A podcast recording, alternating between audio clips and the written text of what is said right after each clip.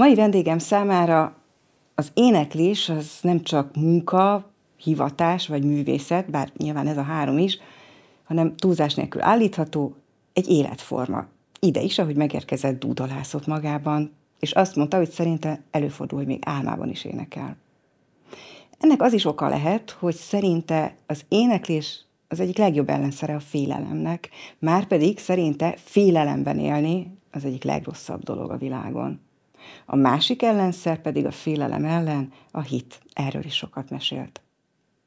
Bolyki Balást a legtöbben a Boyki Brothersből ismerhetik, jövőre lesz negyven éve, hogy együtt énekel testvéreivel, bár azóta sok más énekkart is alapított, például a bé négy-t, ahol pedig a négy fiával énekelnek együtt.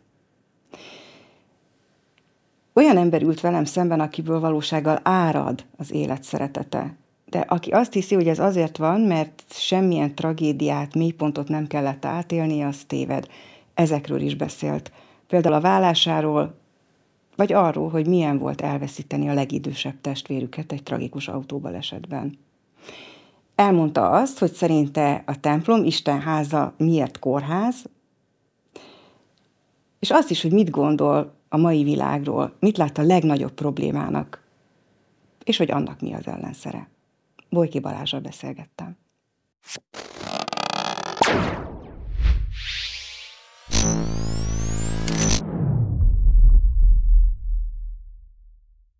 Vendégem Bolyki Balázs zenész, gospel énekes. Jó napot kívánok, köszönöm, hogy eljött hozzám. Nagyon köszönöm a meghívást. Ahogy bejött, meg ahogy leült, elkezdett dúdolni. Azon gondolkoztam, hogy ö, tényleg imád énekelni, ez egyértelmű. Ö, az nagyon nagy túlzás, ha, ha azt kérdezem, hogy ugye amikor alszik, akkor nem érnek el, de egyébként szinte mindig máskor, igen. Szerintem alvás közben is előfordul. Ilyen közértben vagy áruházban, amikor menjek a kasszához, néha rám szokott nevetni a, a pénztáros néni, hogy művész úr, kihallatszik, tehát hogy, ja, mert tudja, azt gondolja, hogy, hogy csak magában szól. Nem egy... tud, hát ez, ez oda-vissza megy, tehát ez a légzéssel járó veszteség, vagy járulékos sorja, hogy, hogy mindig, mindig zene van, de hát ez Ez szerintem ezzel nem csak az én, éneklő zenész van így, hanem muzsikusok is, vagy, vagy a ritmus a kézzel, vagy, vagy bárhol. De hát ez uh-huh. ilyen ártalom, szakmai ártalom. Most, ahogy így beszélgetünk, még elég éveleje van, mindjárt az évet is énekléssel, jó nagy munkával kezdte, dupla koncerttel. január elsején, igen, igen, egy, egy jó, nagy, jó nagy koncertünk Koncert, volt, újévi. Uh, nagyon izgalmas ez, mert, mert valahogy olyan, mint egy ilyen zuhany, tehát, hogy a, az ember elmegy dolgozni, hazamegy, és akkor este lemossa magáról az útporát, vagy kint, hogyha földön dolgozik, vagy kertészkedik. Ez a megtisztulás valahogy ilyesmi érzésem van ezekkel az újévi koncertekkel, hogy úgy indítjuk el az év elejét a közönséggel együtt. Tehát, hogy nálunk nagyon fontos az, hogy, hogy amire koncentrálunk, az elsősorban az, hogy ne közönség és művész legyen, meg színpadi előadó társaság, hanem közösségként távozzunk, és ez nem egy ilyen negédes szólam, hanem ez tényleg. És, és nagyon jó, amikor sikerül. Ez tényleg, amikor... lemegy, lemegy például. Az, a, hát muszáj. Tehát muszáj, muszáj az, hogy, hogy énekeljünk, éne, köz, bevonjuk a közönséget, folyamatosan bevonjuk. Tehát, hogy, hogy én nem nagyon szeretem ezt az interpretátor szerepet, ahol én némán valamit létrehozok, amin ők nagyon elcsodálkoznak, hogy jaj, de jó. Uh-huh. Az, hogy van ilyen pillanata mondjuk egy koncertnek, az az természetes, az jó. De alapvetően az a lényeg, hogy aktív. Tehát, hogy aktiválni, katalizálni valamit, és úgy, ahogy az év elején abba az irányba megyünk, az idei kon, minden koncertünknek van egy motto, van valami, van egy cím, és ezért ragaszkodom. Tehát, hogy át, uh-huh. nekem még úgy nem volt koncertem, hogy Bolyki Balázs koncert, a koncert, vagy uh-huh. nem tudom én mi, hanem, hanem mindig van valami tematika. És az idei évnek most az volt, hogy smile. És ez, a, ez egy belső mosoly. Tehát ez nem az a keep smiling, ez a olcsó sárga jelvény, amit, amit fölakasztunk magunkra és vigyorgunk, hanem, hanem hogy igenis fontos az, hogy tudjunk mosolyogni. Akkor, mert mert nem, nem vagyunk rá mindig méltóak, hogy minke, mi ránk mosolyogjanak, és akkor azt szoktam mondani, nem azért, ne azért mosolyog rám, mert megérdemlem, vagy mert olyan jó fiú vagyok, vagy bármi, hanem, hanem annak ellenére, hogy nem vagyok mindig rá alkalmas, meg nem vagyok rá méltó, És ez, ez nagyon fontos, hogy oda-vissza. Tehát, hogy akik eljönnek, mi magunk is. Szóval nem, nem érezzük magunkat egy ilyen kiglancolt, varázslókból álló csapatnak, hanem sokkal inkább a közösség megélésére van szükség hmm. nekünk is. Hmm. Közösségről mindjárt, mert nagyon fontos, de egyébként az év eleje, az fontos az ön számára, vagy inkább az előző év végével közösen? Tehát szokott-e például fogadalmat tenni, vagy valamiféle számvetést csinálni az előző évről? Hát az Vannak-e a... ilyen kitüntetett pontok az kéne. Ön számára? Szokták mondani, hogy kéne. És... Uh... Ez egy, ez egy olyan dolog, hogy, hogy igény volna rá, hogy az ember leül, és akkor számot vet, megtervezi, valahogy idő, tehát általában időszűkével küszködöm, mert, mert gyakorlatilag azokat a dolgokat, amiket megtervezünk, vagy létrehozunk, koncerteket, vannak felkérések, amiket teljesítünk, de amikor tervezni kell, akkor ugye dolgozik az ember, előre kell dolgozni, és az egyik véget ér, és a másikba benne vagyunk. Tehát gyakorlatilag, amikor itt pár éve volt ez a nagy bezártság, hogy, hogy nem lehetett dolgozni, én akkor döbbentem rá, hogy hat-hét éves koromtól kezdve nem volt olyan hónap, hónap, nem másfél év, hanem hónap, hogy mondjuk ne álltam volna színpadon.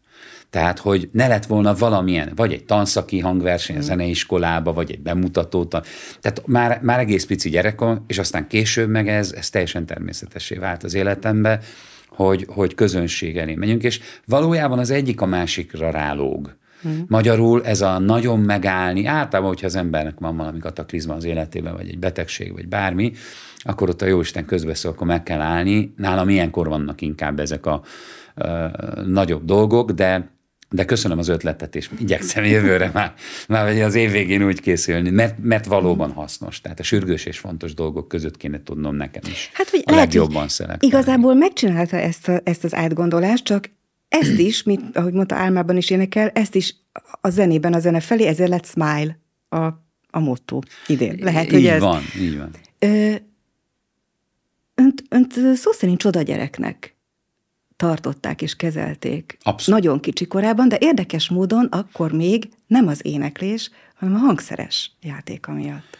Nálunk a családban ez teljesen természetes volt, hiszen a szülők is zenéltek, édesanyánk ő professzionális istálóból jött, Miskolci konzervatóriumba végzett, tehát ő odajárt, és ebbe a, a profi istálóba képezték. Ő, ő egy csoda, csoda gyerek volt, pici lány korában, ő zongoraművésznek készült, de mellette tizen nem tudom hány évesen, tizennégy. Egyszer majd a, a, a valamilyen archívumba elmegyek a tévébe, és valaki nagyon okos embernek a segítségével meg szeretném találni, ugyanis tizenévesen a Magyar Rádió gyermekkórusát vezényelte oh. a Magyar Televízióban, úgyhogy Miskolcról fölutaztak az édesanyjával, és pici kislányként, ennek valahol valami nyomát, ha valaki most nézi, akkor, akkor örülünk, hogyha segít benne, és és ő már nagyon pici gyerekkorunkban ezt így belénk oltotta. Tehát, hogy nyilván hoztuk magunkkal, édesapánk festőművész szobrász, szintén hobbiból ő zenélt, meg volt még, még más igen. A nagyobb családban igen. is, ezt tudom, de e, igen, de akkor ezek szerint a csoda gyerekséget is önönökölte tőle, mert hogy már hat éves korában úgy igen, zongorázott, tehát, hogy, hogy... el kellett kezdenünk a zongorát. Nagyon pici korunkban kötelező felépett. volt. Kötelező Aha. volt. És akkor ott mentek az évek, és már hét-nyolc évesen, tehát hogy gyakorlatilag pici gyerekként nagyon-nagyon jó kezekbe kerültem Komjádi Manyi nénihez, akinek köszönhetem gyakorlatilag a zeneiséget, amit ebből a az ember tovább visz, mindegy, hogy milyen hangszeren. Aztán ha a zenét megtanították neki jól értelmezni és megélni, és azt ki tudja fejezni, akkor utána a hangszer az már csak egy technikai kérdés lesz. És aztán mesélő muzsikán uh, Lukin Laci bácsi uh, prezentálta ezeket a, a, az esteket, vagyis hát talán délelőtt volt vasárnap a, a Zeneakadémián, Kocsis Zoltánnal négy kezest játszottam meg, tehát hogy, hogy ilyen, ilyen fantasztikus dolgok voltak egész pici gyerek koromtól kezdve, és aztán egyszer csak így átkattant ez a dolog, hogy, hogy nekem ez kevés. És hogy, hogy, hogy valahogy én többre vágytam, a muzsika, tehát ugye a zenében is, és uh, valahogy a zongora nekem nem, ott nem értettem. Zavarta, hogy van egy közvetítő? Azt szerette volna, hogy, mert ugye az, az énekesnek a saját teste És ezzel abszolút igen. nem degradálni akarom, vagy nem azt akarom mondani, hogy egy hangszeres művésznél ugyanúgy ott a teste, ha hegedül, ha csellózik, mint az egyik bátyja például, ha zongorázik, nyilván, csak hogy itt nincs más, itt a hangszalagja van, meg a teste, a hangszekrény. Azt hagyján, hogy a teste, de a lélegzet. Uh-huh. Tehát az élet, és ebből ja, az egész módszertan, amivel én például tanítok, az erre épül. Tehát, hogy az élet kezdet, az az első belégzés, ugye, amikor kijön a gyermek a, a nagyvilágba, és akkor várjuk, hogy felsírjon, és amikor meghalunk, azt mondjuk, hogy ki lehelte. Tehát az meg az utolsó kilélegzés. És a kettő között van egy pár millió lélegzetvétel, de hogy ezt a lélegzetet, ezt a levegőt használom az énekléshez. Tehát ez annyira uh, direkt módon függ össze az én életemmel, az életet adó levegővel, és uh, hát nálam pont ez volt, hogy egy zongorán leütök egy billentyűt. Először van, van egy gondolat, vagy egy, egy valamilyen információ. Az elindítja a karomat, elindítja az ujjamat, leütöm a billentyűt. A billentyűn tovább megy, megüt egy kalapácsot, a kalapács megüti a húrt, a húrt elkezd rezegni. Tehát ez, ez, ez valahogy nekem olyan távolság volt, mm. hogy mire megszólal, addigra már tíz másik gondolatán sorba, és ugye a az eszembe jut és lélegzem, az gyakorlatilag ez a, az abban a pillanatban, másodperc tört része alatt, ez ott van. Nekem ez közvetlen, nyilván most egy-két zongorista lehet, hogy nekem akar ugrani, majd nem, de eszemágában nincsen. De, de pont még beszélgettünk a felvétel előtt, és úgy, úgy megemlítette, hogy ön énekeltetett már meg szimfonikus zenekart. Tehát, hogy hát ez... Pontosan ez a lényege a történetnek, nem, hogy ha tudom, hogy probléma. Mit csinálok, uh-huh. és hát ezért javasolt minden énekesnek az, hogy ő hangszeren is meg tudjon valamit szólaltatni, illetve legyen elképzelése, meg, meg valamilyen térformába be tudja helyezni azt, hogy mihez képest énekelek. Uh-huh. Mert ugye énekelni, ha semmiféle abszolút értékhez, egy normál zenei áhanghoz, vagy a zongorán leütött hangokhoz sem ragaszkodom, én a sehol tudok énekelni. Tehát azok nem, nem kell nekem azt a hangot egy, egy zong, sőt, negyed hanggal arrébb tudok döghamisan egy zongorához képest, uh-huh. vagy a hangolásokhoz képest énekelni tisztán. Tehát, hogy ez is egy szabadság. Én az, én nekem, nekem az éneklés az olyan volt, mint a közlekedést, ha nézzük, akkor ugye nagyon jó autózni, villamoson ülni, kötött, vonaton ülni, kötött, mert pálya, trollibusz, és akkor azt mondjuk, hogy motorozni is milyen jó, de az is át út, meg az már lehet erdőbe, meg biciklizni, de amikor azt mondjuk, hogy egy hajóval, vagy egy kis vízi valamivel, kimegyek a nyílt vízre, az óceánra. Nincs felfestés, nincs semmi. Csak az, hogy amilyen irányba szerintem, nekem ilyen volt megérkezni az éneklésbe. És emlékszik esetleg arra a pillanatra, hogy mikor, mikor volt az először, hogy, hogy énekelt, és akkor úgy hirtelen rádöbbent, hogy ez, ez inkább az, nem is intellektuális, hanem inkább az, hogy, hogy megérezte, hogy ez milyen csodálatos dolog. Hát a, a maga az egész éneklés, azt gondolom, hogy úgy kell elképzelnünk, mint a lé- lélegzetvétel. Tehát a lélegzetvételnél, ha valaki jól, helyesen lélegzik, akkor vagy itt fönt, az nem annyira egészséges vagy jófajta lélegzés, hogy pihegünk, de akkor a rekesz, az amikor én megtöltöm levegőt, kitolódik, kinyomódik, hiszen körbe megtelik levegővel. De attól, hogy én tologatom a pocakom, attól még meg tudok fulladni. Tehát attól még nem vettem levegőt. És itt ugyanez van attól, hogy kívülről próbálok egy hatást e, bemutatni, hogy én most nagyon énekelek, attól én azt nem fogom még megélni. De amikor megélés van, akkor egyszer csak jönnek a hangok. És a hangok megtöltődnek olyan, olyan e, tartalommal, amire a közönségi gyűlés így néz.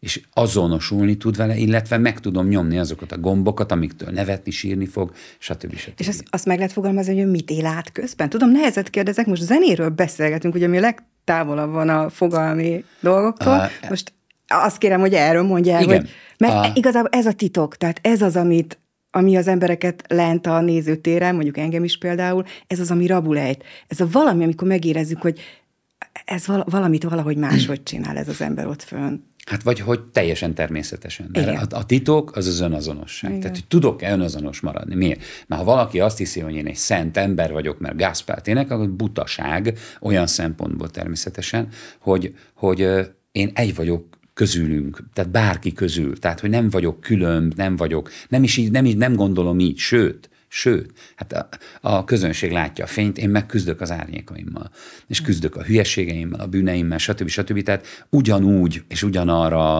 a forrásra van szükségem, pont ezért lehet hiteles, mert nem arról énekelek, hogy nektek mit kéne csinálni, hanem nekem mire van szükségem, nekem mi az, ami működik, és amikor megkérdezik, hogy, hogy és akkor én mit érzek olyankor, akkor azt mondom, azt érzem, hogy van valamilyen, tehát nem eljátszom, hogy, hogy fáj, hanem újraélek valamit, amit utoljára éreztem, amikor fájt. Tehát egy színészetben is, vagy a színházban is van rengeteg színészmesterséget tanult színész, aki el tudja játszani, hogy. És van egy pár, aki meg megéli. Van is belőle gubanc, meg van nehézsége, és küzd vele, mert, mert sokszor egy-egy szerep, például egy komolyabb moziban.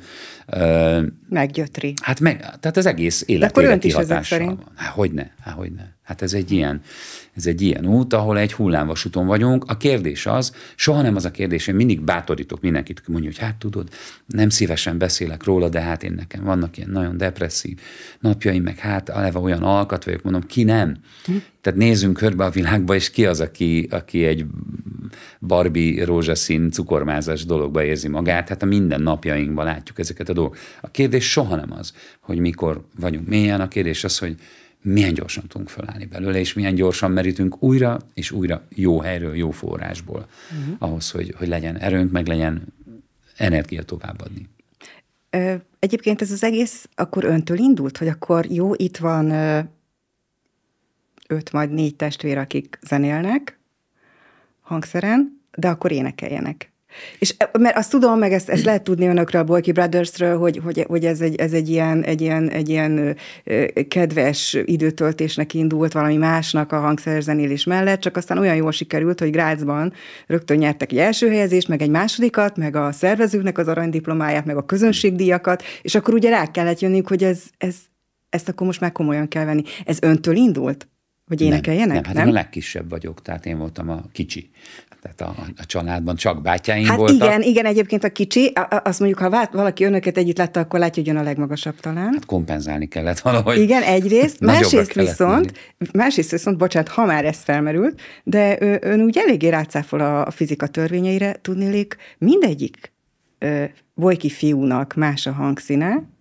Ez is nagyon érdekes, hogy kiadnak egy komplett férfi kar szólamleosztást. Hát még ha férfi, férfi kar lenne, de, de annál több. Mert ön kontratenor. Igen. Igen. Ami, ami, ami egy nagyon különleges hangszín, és általában azt szokták mondani, ahogy a ö, hangszereknél is van, minél kisebb a hangtest, tehát a hegedűnek van a legmagasabb hangja, a nagybőgőnek meg a legmélyebb. Na most ehhez képest jött, jött ön, a kicsi, aki a legmagasabb, és akinek a legmagasabb hangja van. Hát azért ez nem ilyen egyszerű, meg nem ilyen volt a beosztás. Tehát mm. mi azt szoktuk mondani, hogy hozott anyagból dolgoztunk, tehát a, a, a testvéreimmel nem volt ilyen, hát nem castingolt minket senki össze, nem volt meghallgatás, nem volt semmilyen előképzés sem, tehát senki nem tanult énekelni, hanem gyakorlatilag kipihentük a, a hangszeres, komoly zenei fáradalmainkat azzal, hogy, hogy, hogy szórakoztunk. De hát azért nálunk a családban ennek nagyon-nagyon komoly hagyománya volt, tehát a nagyszüleinkkel minden évben volt egy hatalmas nagy családi találkozó, ott együtt volt, nem tudom, hetven vagy nem tudom hány unokatestvér, rengetegen, plusz a szülők, plusz, és ott mindenki valamilyen hangszeren, valamit muzsikált, hát tőlünk, bolyki fiúktól ez olyan alapelvárás volt, hogy akkor na, gyertek, játszatok valamit, és akkor először volt hegedű, brácsa, cselló, stb. Aztán később, nem tudom, hogy azért, mert nem hoztuk szívesen a hangszereket, meg unalmas volt, de a lényeg az, hogy, hogy elkezdtünk hangszereket imitálni. Uh-huh. Tehát, hogy a hangszereket eljátszani, hogy, hogy szájbőgőzni, trombitálni, stb. stb.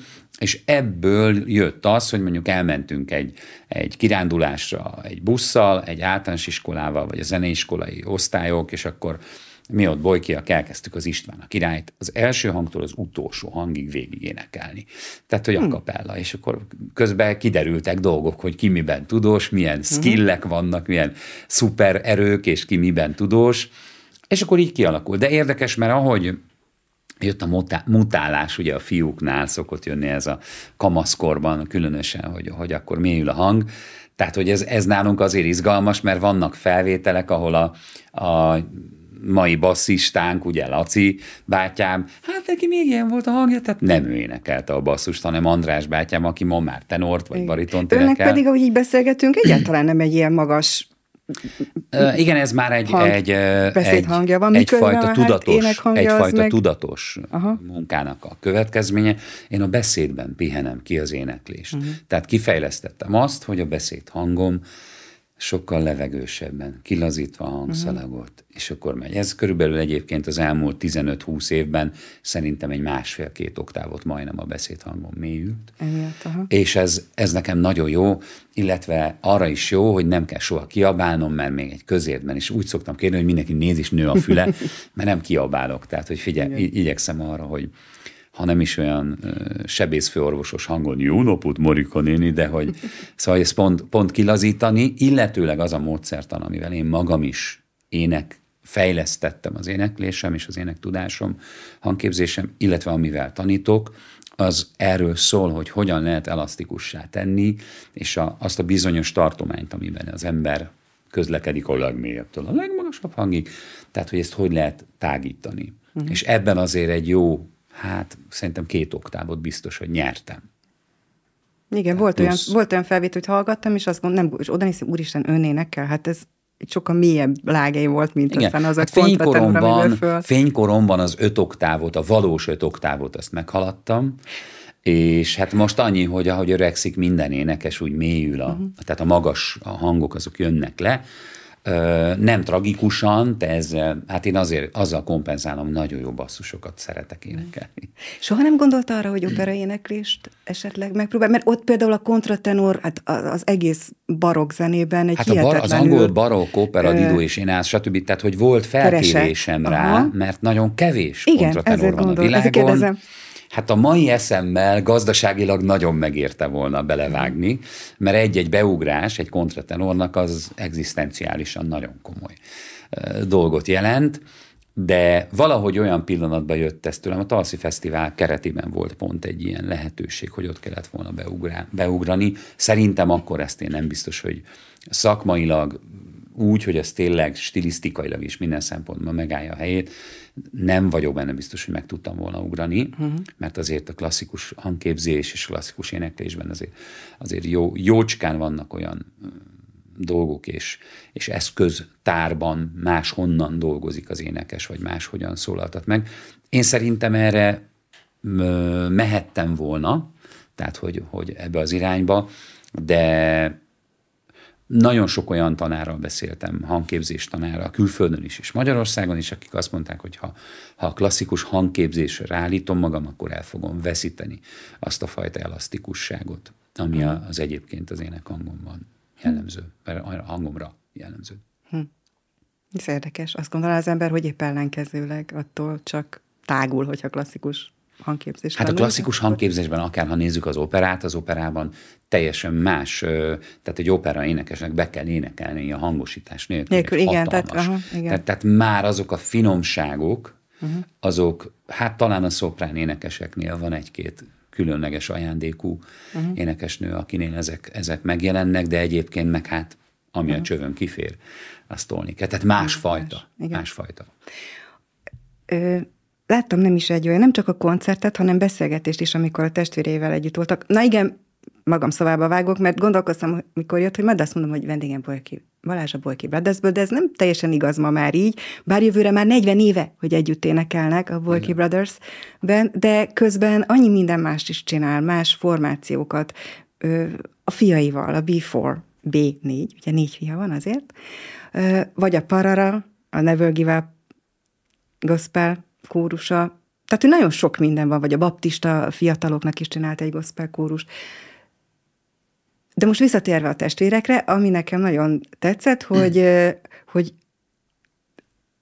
öt perc alatt kiderült abból a beszélgetésből, hogy ugyanúgy gyepálják, nyúzzák, húzzák, ugratják egymást, mint bármely más család, ahol négy fiú gyereket összesodorta az élet. Sőt. Sőt, Sőt. Szóval, hogy azt akartam magyarul megkérdezni, hogy hát csak azt állítom, hogy már ennek így nincs értelme, hogy, hogy ez a hihetetlen harmónia, ami, a, az, ami az éneklésben a, megjelenik, meg ami látszik, hogy azért megvan önök között, de azért van, amikor ez felmomlik, ez a harmónia, és amikor ugyanolyan diszharmóniák vannak, mint, mint bármilyen családban, gondolom. Szerintem nagyobb.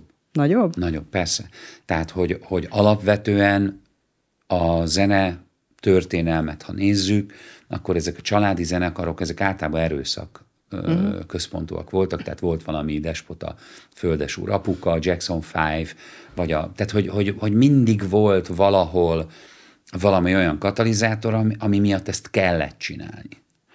É, mert ugye bementek a profi show businessbe, és a profi show businessben nincs appelláta. Tehát ott ilyen nincs, hogy, hogy demokrácia, meg majd, hogy ott valakik úgy, úgy érzik, hogy ezt ne, meg aztán van egy producer, van egy menedzsment, van egy stb. És, és ott nincs mese. Tehát ezek ilyen véres, véres, kegyetlen véres ö, dolgok. Na most nálunk ez azért volt szerencsés, mert ezt mi találtuk ki. Tehát ezt, ezt gyakorlatilag ö, nem is, nem, a, az Isten találta ki, ez nekünk egy ajándék, ez egy, ez egy, ez egy az, hogy, hogy a testvérek kaptak, van egy, azt mondtuk mindig, hogy van egy kincsünk, és ezt a kincset ránk bízta a teremtő, ez felelősség. Felelősség rajta dolgozni, felelősség, hogy mit kezdünk vele, felelősség, hogy hogyan visszük színpadra, hogy, hogy mi, minden, minden tekintetben. De közben ugye, hát pontosan ugyanúgy, mint minden közösségben a csoport dinamika, az a legkegyetlenebb a testvérek között, mert mindent tudunk a másikról. Mindent. Tehát nagyon nehéz fölmenni a színpadra, és úgy nézni a másikra, hogy félre kell tenni mindent. Tudom, mit tettél tavaly nyáron, tudom, hogy mi, ismerlek jól, hogy beszéltél velem, nem jól reagáltál, föl se hívtál a szülinapomon, bla, bla, bla, bla, bla, vagy bármi. Tehát, hogy, hogy mivel mindent tudunk a másikról, ezért pontosan tudjuk, hogy hova kell szúrni, hogy nagyon fájjon neki. Uh-huh. Ezért aztán a fékeket is sokkal nehezebb behúzni, amikor oda akar az ember csűrni. Egy munkahelyen nem küldjük el a másikat a más helyre, hanem, hanem van valamilyen fajta ilyen tisztelet, amit nem érdemes átrúgni, mert holnap is be kell jönni dolgozni. Ez otthon nincs. Jó, és akkor mi, mi tartja önöket mégis harminckilenc éve együtt? Hát a, ami miatt mi ezt, ezt az utat ö, ugye nagyon-nagyon intenzíven ö, azért nem a gyerekkor, hanem a fiúkor, ifjúkorunkban, fiatalkorunkban, fiatal felnőtt korunkban ö, toltuk azzal a gőzerővel, azzal a tűzzel, hogy nem akartunk a show businessbe belefolyni, de benne voltunk.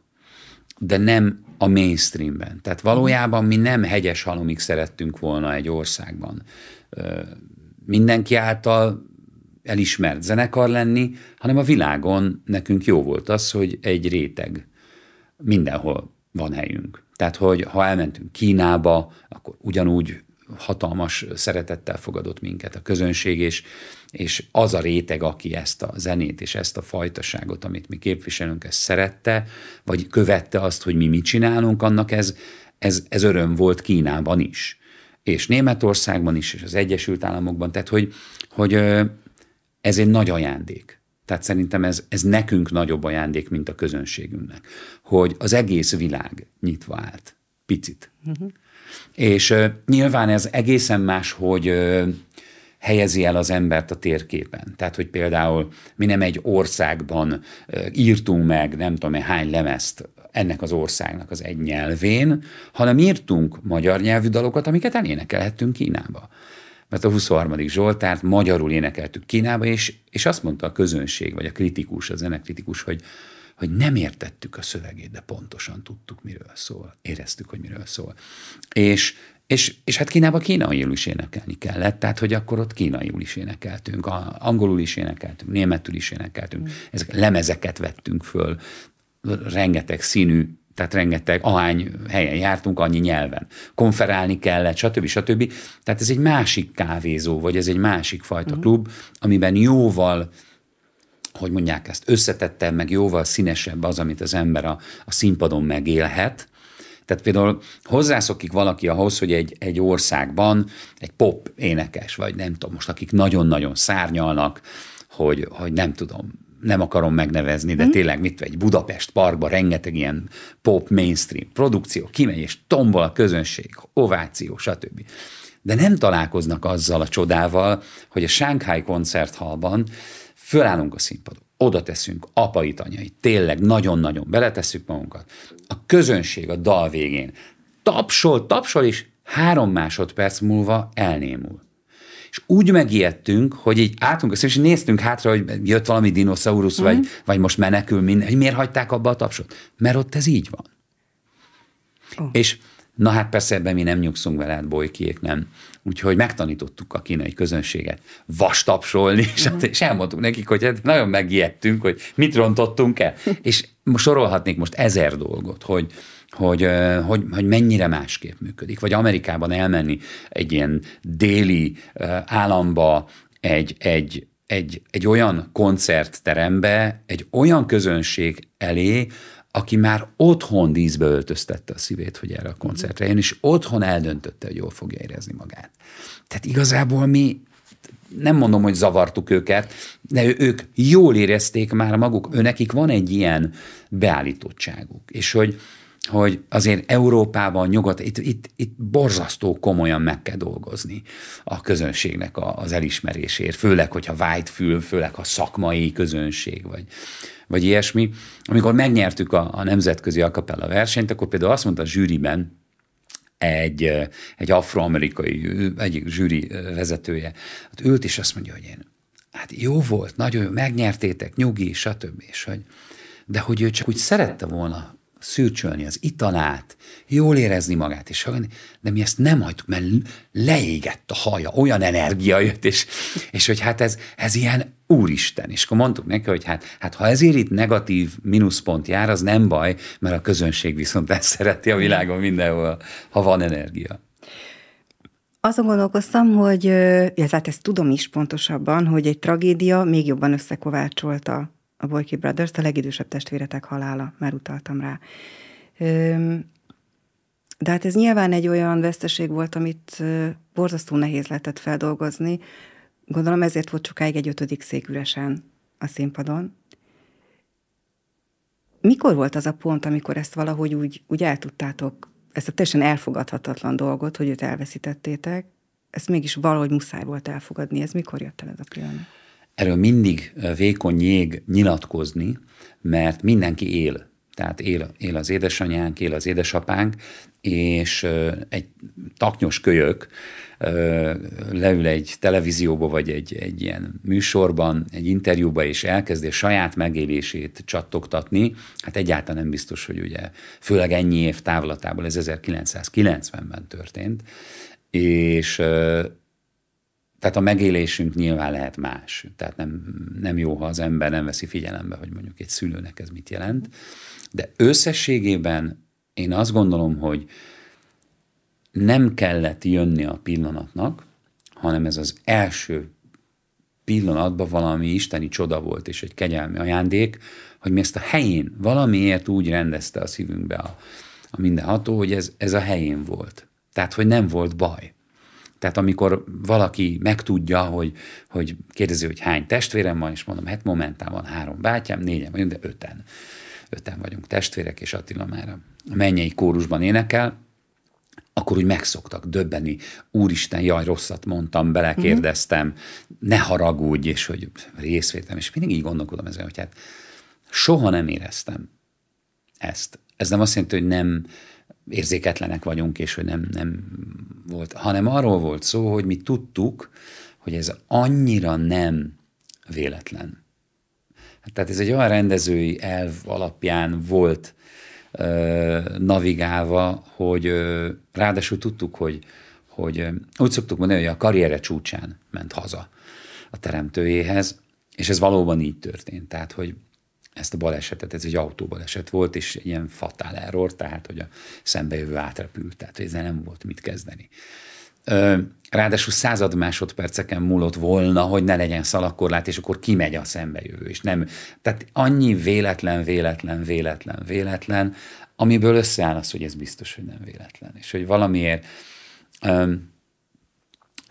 Én nagyon sokszor szoktam ilyen, ilyen temetés utáni megemlékezéseket vezetni ismerősöknek, barátoknak, akik megkérnek, hogy nem szeretnének egyházzal ilyet, de hogy nem szeretnék azt, hogy most felolvassák, hogy jó munkaerő volt, jó apa, jó férj, stb. És akkor viszlát.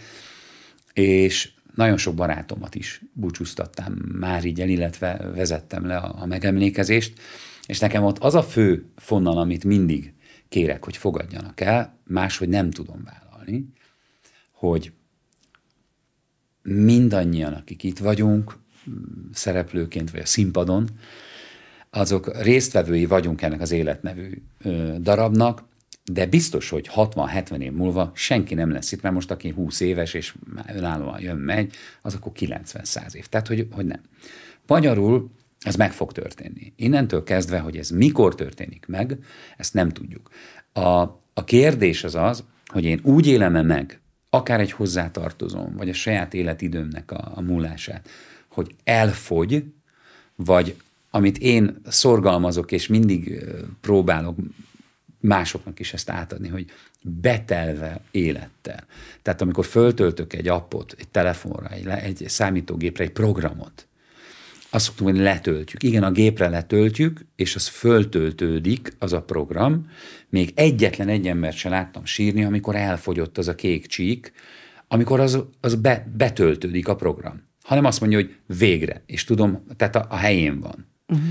Én így gondolkodom a saját életemről is, és mindenkiéről, hogy akinek ez betelik, ez az életidő, amit ő kapott a teremtőjétől, betelve élettel elköltözik. És innentől kezdve ez egy, ez egy valójában egy ünnep. Tehát ez egy ünnep, hogy betöltődött, feltöltődött, fent van a program. És euh, még nekünk ez soha nem volt kérdés. Uh-huh. Hogy jó helyen van, ennyit kapott, ennyi volt neki számva, ez, a, ez az életidő, huszonegy éves volt, tehát nagyon uh-huh. fiatal, de igazából azt gondolom, hogy betelve élettel hazaköltözni a teremtő, az nem egy rossz dolog. Ezt kívánom magamnak is bármikor. Lehet, hogy ez egy nagyon buta kérdés, de akkor igazából ő rá, a legidősebb bátyjára nem, nem halottként gondol ezek ja, szerint. Kicsit sem. Kicsit sem. Kicsit sem. Nem. Dehogy is. De hát senkire. Mm. Hát lelkek vagyunk, tehát én nem hiszek abban, hogy a, a, az én vér, minek hívják, típusom, vagy minek, minek vér, hogy bé á, meg... meg Uh-huh, igen. Nem jut eszembe a kifejezés, igen.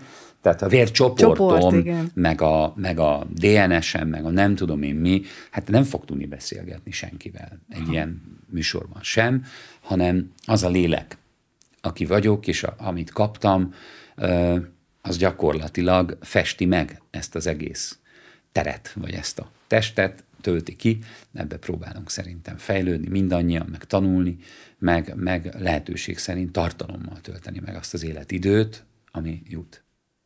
Tulajdonképpen a hitük az, ami meghatározza ezt a mások számára talán furcsa vagy különös világlátást, amit most önön is látok, meg amit közvetít most felém, meg a nézők felé is. Honnan, honnan kapták a hitüket? Hát, ha, lehet, ha lehet, hogy ez is egy buta kérdés, nem tudom, de mindenki, hogy... Mindenki, a, a, a, tehát a teremtmény az a teremtőtől kapja a hitét. Az, hogy, hogy ki örökíti, uh-huh. tehát hogy kin keresztül, abban nyilvánvaló, hogy nekünk a nagyszüleink, a szüleink, édesanyám, tehát azért ők nagy harcosok voltak. Nagy, nagy, nagy, nagyon nagy pályát futottak be, lelki, emberi és minden szempontból, szellemi szinten is, és ez egy jó példa volt. Tehát, hogy minket valójában nem neveltek. Tehát nem neveltek, hanem elénk éltek egy életet, a szüleink, amiből volt, ami száz százalékban nettó, bruttó, látható volt, hogy a, a bruttó a nettó, és hogy az, az valós, és ez hiteles. De hát ugyanúgy nevelünk mi is, tehát a gyerekeinket mi is, hogy, hogy tudjuk azt, hogy mondhatunk sok mindent, és elmondjuk jó tanácsokat, de úgyis az lesz a hiteles, amit látja. A példa. Hogy mit élünk eléjük, milyen életet. Úgyhogy... Mert azon gondolkoztam igazából, ugye a, a, a gospel, amit a választott műfaj, ami örömhírt is jelent, tehát az evangéliumra utal, És hát e, így ezen gondolkoztam, hogy végül is a hit miatt fordultak e felé a műfaj felé, vagy, vagy, vagy ez a műfaj volt, ami, ami táplálta, erősítette a hitet, vagy ezt nem is lehet ketté választani talán. Ez érdekes. Én azt szoktam mondani, hogy miért, miért gospel. Akkor én azt szoktam mondani, hogy nem én választottam a gospelt, hanem a gospel választott engem, vagy minket. Ö, nyilván szelektálódik, de, de mondjuk zenészként, tehát ugyanúgy, mint egy asztalos, tehát egy asztalos, ha egy biliárdasztalra kérik föl, akkor a biliárdasztalt kell tudnia megcsinálni. Tehát, hogyha valaki azt mondja, hogy énekeljek el egy, egy jazz standardet, akkor nekem azt el kéne tudnom énekelni. Más kérdés, hogyha én megválogathatom, hogy azt akarom elénekelni, meghalt a jó kutyám, nincsen lóvém, elhagyott a nőm, gyere velem, én sem megyek sehová. Ez számomra nem pálya, mert nem gondolom azt, hogy tudok bármit adni belőle bárkinek, azon kívül, hogy egy közös életérzés, hogy én most éppen nagyon-nagyon csehül érzem magam, és jaj, most ezt, ezt nem kéne firtatni, akkor van értelme ezeknek. Tehát akkor tudok adni. Én színpadra már nem megyek azért, hogy fellépjek. Ez már nem, nem inspirál. Engem az inspirál, hogyha van üzenet. Hogyha van számomra, mert hogy számomra is van üzenete ezeknek a daloknak. Ebbe ez a jó, ez win-win. Tehát a gospel zenébe az a jó, hogy arról énekelnek, amiben hiszek, és abban hiszek, amiről énekelek. Nincs, nincs, nincs ilyen kereszteződés, ahol nekem meg kell erőszakolnom magam.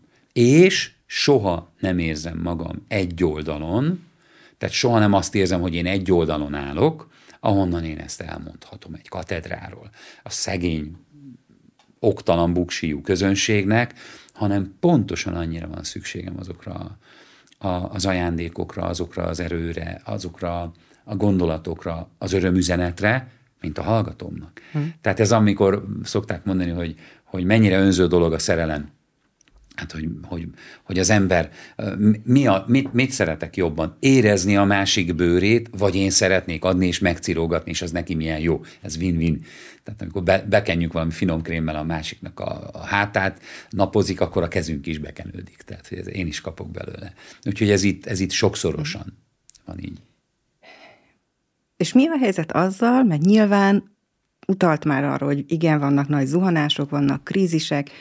Volt olyan, hogy, hmm. hogy úgy érezte, hogy, hogy meginog a hite, hogy kételje támad, hogy, hogy, hogy ebben a, mert látom, hogy az egész élete alapját ez jelenti, az életük alapját, hogy, hogy, hogy ebben valami ö, kétség merül föl, akár, jó, akkor most, amikor a testvér elvesztésről beszéltünk már, akkor nyilván ez nem történt meg, de hát... Ö, végül is vannak ilyen furcsa párhuzamok az ön életében, nem csak arra gondolok, hogy négy testvére a végeredményben, vagy hát öten voltak, önnek van négy fia, tehát végül is öten vannak. Vagy egy kevésbé kedves és szép párhuzam, hogy az édesanyja egyedül nevelte önöket, és ön is elvált, és egyedül maradt a négy, vagy azt nem tudom, hogy elválta, de minden esetre a négy, négy fiát. Hát meg kellett egyedül, élni, ugye igen, ezt is, hogy, igen, hogy apaként én nem, nem egyedül neveltem, csak én is. Tehát, igen, hogy ugye igen, de az tehát, ember hogy... ilyenkor sok, sok évig igen, megtapasztalja tehát, azt, hogy azt hiszi, hogy valamit ő, ő jól csinál, de aztán amikor ezzel úgy marad, hogy hát most puding próbálja az evést, tehát hogy egyedül is bele kell tudni állni ebbe a dologba, akkor ott kiderül, hogy új-új fölértékelődik a, a, az anyának a szerepe, az ő fontossága, stb. Stb. Tehát, hogy ez más, de hogy most itt, hogyha konkrétan a hitről beszélünk, tehát, hogy... Igen, hogy, hogy a rossz dolgok azok, azok, azok generáltak, vagy okoztak-e bármiféle megingást, kételyt? Hát én, én erről próbáltam beszélni, amikor azt mondtam, hogy nem az a kérdés, hogy a szürke, esős szerda délutánon az ember ül egy sarokba, sírva, félve, összeomolva, mert aki nem, az, az hazudik, vagy, vagy ilyen, nem, nem, jó, nem hát tiszta az elméje. Én, ez van. Ez mindenkinek van, tehát innen bátorítok mindenkit, hogy nem kell pszichológushoz szaladni azonnal, hogy mély depressziód van, hanem, hanem arra kell figyelni, hogy ne töltsek ott sok időt egy, kettő, hogy megtalálom-e újra a forrást.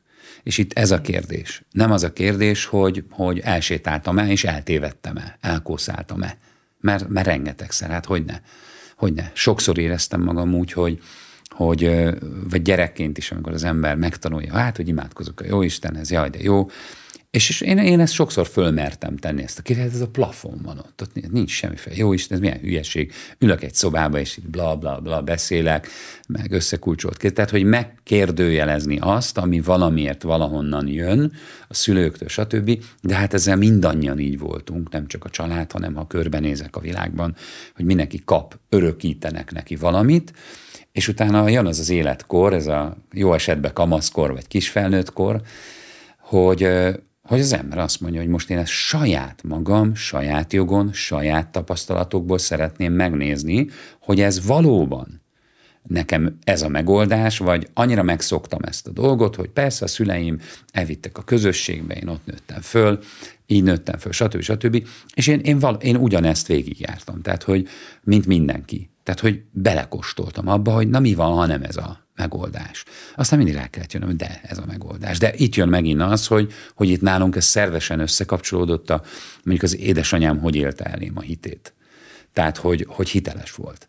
Tehát például soha nem, nem volt arról szó, hogyha az ember megígérte, hogy hány órára megy haza, és akkor engem soha nem pofoztak le az ajtóba, hogy na, úristen, és már a rendőrségen voltunk, és miért, hanem egy nagyon érdekes ilyen attitűd volt, hogy, hogy én próbáltam a, a, a leghalkabb üzemmódnál is halkabb lopakodó üzemmódra kapcsolni, zár, kulcs, ajtó, emelés, minden, hogy nehogy kiderüljön, hogy hát egy két-három órával később jöttem, mint az éjfél, és akkor én beléptem az ajtón, és akkor csak azt láttam, hogy az édesanyámnak a szobájába, a hálószobájába, az, az ajtón keresztül látom, hogy akkor kapcsolt le a kis lámpát.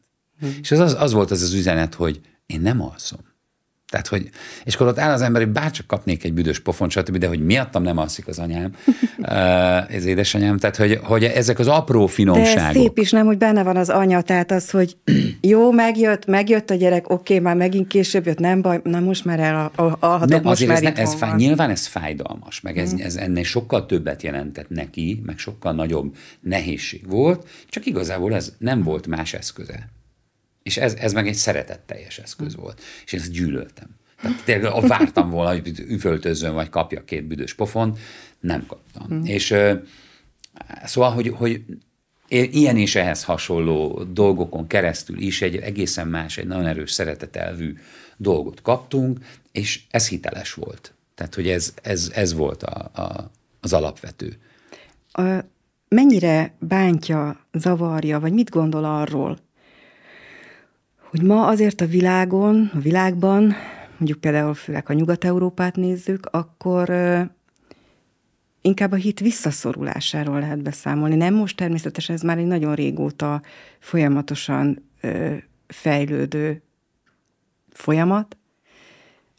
Mire gondolok? Arra gondolok, hogy ö, egyrészt az ateizmusnak az előretörése, a másik pedig az, hogy, hogy valamilyen okoknál fogva vannak olyan területek, ahol kifejezetten erővel, szándékosan szorítják vissza a, mondjuk úgy, hitéletet. Tehát például, amikor tavaly-tavaly előtt olyanokat lehetett olvasni, hogy be akarják tiltani a karácsonyt, meg a karácsonyfaállítást, meg ne hívják karácsonyi vásárnak, mert hogy az valamiféleképpen a kereszténységhez kötődik, és akkor zavarni fogja a nem keresztény vallásúakat, vagy a semmilyen vallásúakat, és, és, és, és hogy ez, ez, erre egyre több példát lehet találni, egy, egy, egyre gyakoribb. Tehát nem tudom, amikor például ezt tapasztalja, vagy ezzel kapcsolatosan olvas híreket, mennyire éli ezt át, hogy, hogy valóban ez lehet, hogy nagyon szomorú, de ki kell mondani, hogy a kereszténység az mára a legveszélyeztetettebb vallásá vált.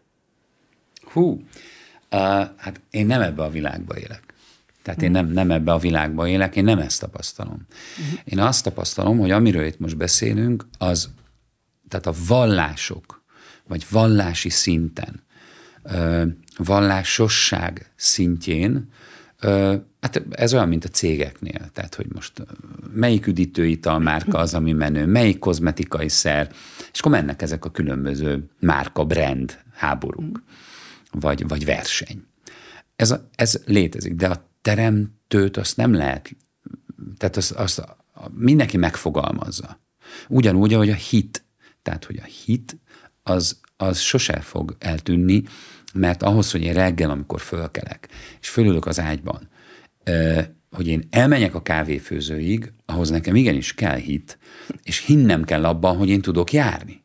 Ismerek rengeteg embert, akár a, a, a sérültek között, akikkel dolgozom, de nem sérültek ők, ők többletesek, nem fogyatékkal élők, és sokat tanulunk tőlük, és sokat kapunk tőlük, hogy, hogy ők pontosan rávilágítanak arra, hogy hát ahhoz neked hited van, bizonyosságot, hogy te elmész. Ez normál. Hát és akinek nincs lába, hát a Nikújcsics barátomnak se keze, se lába, karok és lábak nélkül élő ember, és ő nem fog elsétálnia, nem tudom én hova, de ő hisz abban, hogy karok és lábak nélkül le fogja győzni azt a távolságot. És bármilyen eszközt, bármilyen módszert ennek beáldoz és megcsinálja.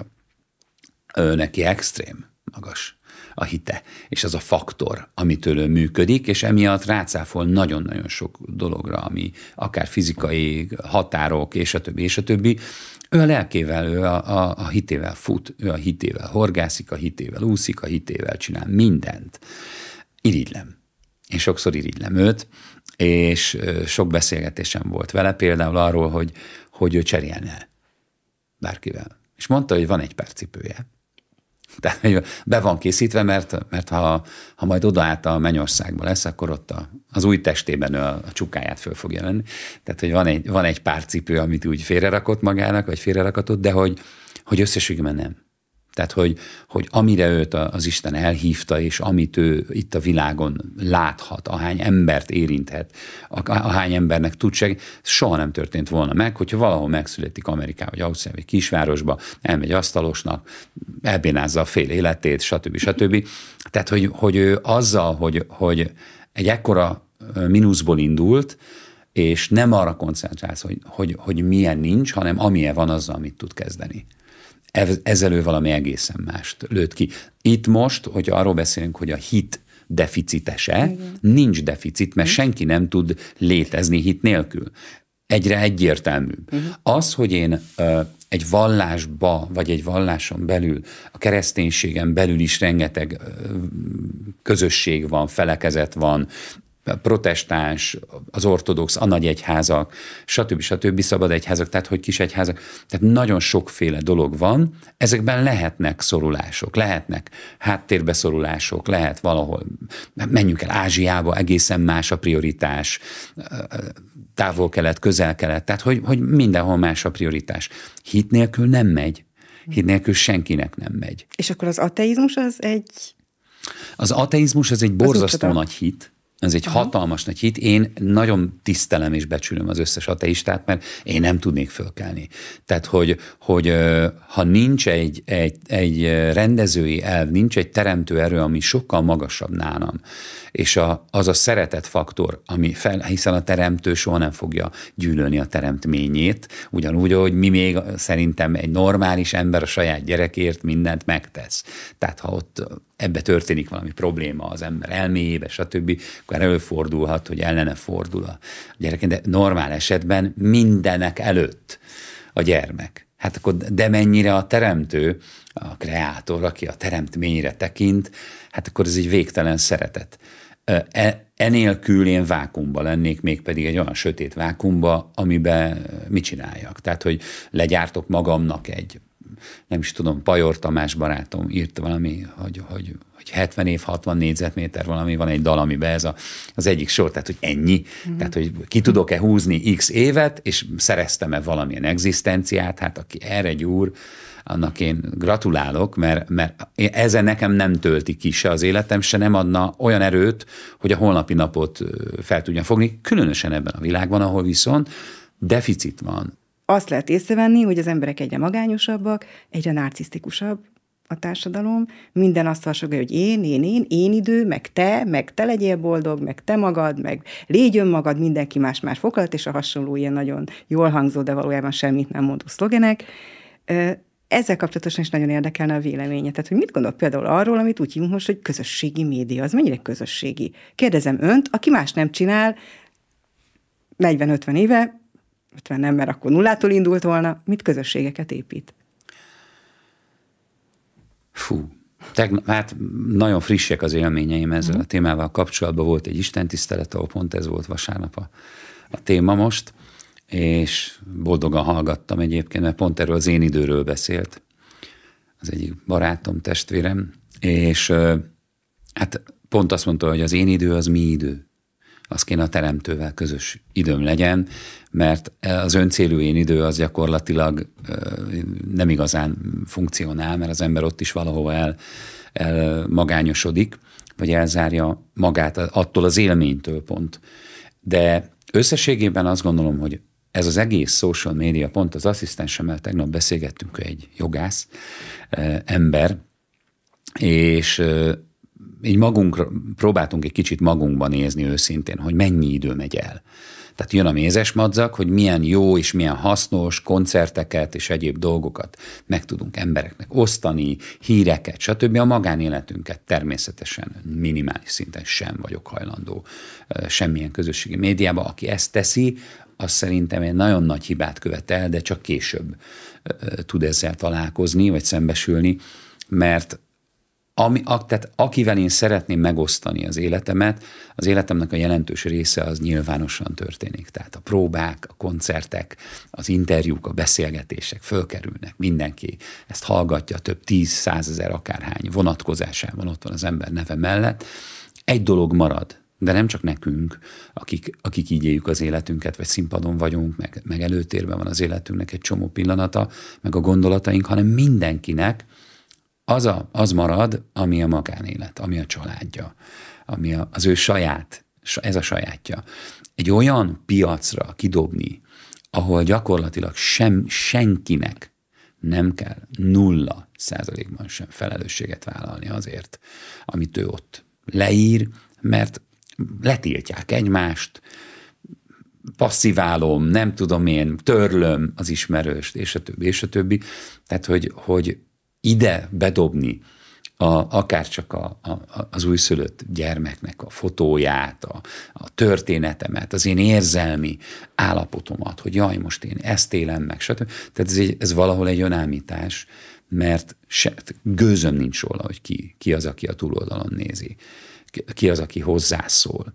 Azok az emberek, akik viszont nekem fontosak, és azt mondjuk, hogy de hát ott szoktak a barátaim is, hát azokkal viszont tudom tartani a kapcsolatot, megtalán vagy a családom, akikkel szeretném megosztani ezeket az élményeket. Tehát összességében ez egy, szerintem egy nagy baj, ami van ezzel kapcsolatban, illetőleg ö, nettósítani kéne minden embernek, nekem is, mindenkinek, hogy mi az, amire ebből valóban szükségem van, hasznos számomra, ö, de még szerintem nagyon-nagyon minimális számba született olyan ember, ez olyan, mint a tévétávirányító, hogy minél intelligensebb valaki, minél átfogóbb az érdeklődési kör, hogy, hogy művészetek, zene, kultúra, sport, természetfilmek, tudományos, hát akkor száz hetven csatornát adnak, akkor kétszázötven csatornát adnak. És akkor semmit nem kell csinálni, csak nyomom, csak nyomom, és minden jobb, mint az előző volt. Fú, ez még érdekesebb, stb. De hát van, van egy életem. Egy életem van, és az az életidő, ami nekem, ugye, amiről beszéltünk. Adatot, annak mi nem látjuk. Tehát a homokórába a potyogó szemeket alulról látjuk, és azt látjuk, ami már eltelt. Nem látjuk, hogy hány szemhomok van fönn. Most én azzal töltöm, hogy a galapagoszi teknős párzási szokásait tanulmányozom egy valamilyen természetfilmmel, ezek érdekes dolgok, és nem szeretnék demagógnak tűnni, hogy ez bolondság. És akkor most tulajdonképpen még egy, még egy viszonylag értékes dolgot említett. Ezt mondom, tehát, hogy minél inkább értékes, így van, minél inkább értékes, na de nem biztos, hogy a... a Heves megyei krumpli bogárról hallottam, vagy néztem-e a kert végében a pataknak a mostani állását, vagy, vagy bármit. Vagy a szomszéd Marika néni, aki mindjárt betelik az életére, el fog menni, de rám bizatott volna. És csak át kellett volna mennem, és meg kellett volna kérdezni, hogy Marika néni, hogy tetszik lenni? És fölnéz, és azt mondja, hogy hát itt, itt él mellettem x éve, és nem kérdezte még meg. Wow! és azt a fél órát, azt tovább szörfölök valahol egy közösségi médiába, beírok egy nagyon fontos témára, egy nagyon fontos kommentet, amire egyébként negyven perc után valaki odaírja, hogy gyerekek, ez egy öt évvel ezelőtti cikk, egyébként fake news, hülyeség volt, és ott ül az ember, most erre dobtam oda uh-huh. Marika néni helyett, mert Marika néni viszont ugyanúgy velem együtt egy, egy egy vonaton ül, egy hajóba utazunk, és egy életünk van. És talán, talán ez a legfontosabb üzenet, hogy ö, a, most az új, újévi koncerten volt több dal, amit sikerült révbe ért, és, és ezt az egészet, tehát hogy a félelem motivált az életem, tehát már nem félek, semmitől nem félek, mert ö, nem szeretnék meghalni, nem vagyok ilyen, nem tudom, milyen váró ember, hogy jaj, majd a más világ, és akkor, mert szeretem a gyerekeim, szeretem az életet, szeretek főzni, látszik, és szeretem ezeket, zenélni. Hogy valakiről az sugárzik, hogy imád élni, akkor most igen, egy olyan csak, emberrel ülök szemben. Csak a kérdés az az, hogy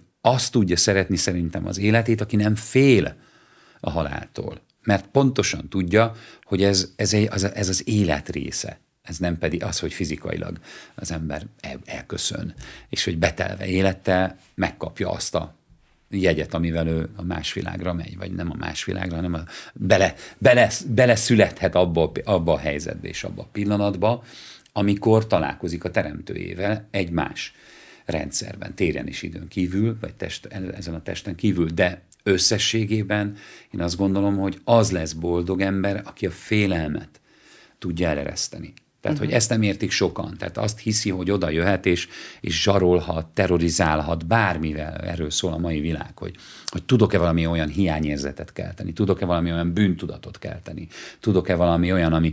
Nem, hát hogyha jól élem az életem, hogyha én a számomra fontos emberekkel euh, megélem azokat a dolgokat, amik szükségesek. A teremtővel van kapcsolatom, és vannak emberek az életemben, akik azért visszajeleznek, hogy hogy mikor, mikor nem, nem, egyáltalán nem jól teljesítek, vagy nem jól muzsikálok, mint hangszer itt ebben a földi pályafutásomban, akkor én azt gondolom, hogy félelemmentes életet élhetek, és az a, az a, az a, az a dalszöveg, amire próbáltam utána, hogy amikor a félelem kötözi a két kezem, lopja el az életem, de nem engedem, mert ez az egy van én nekem. És ha becsukom a szememet, szólítod a nevemet, gyógyítod a szívemet, és megnyugszom benned én. Ön írta? A... Igen, igen, igen.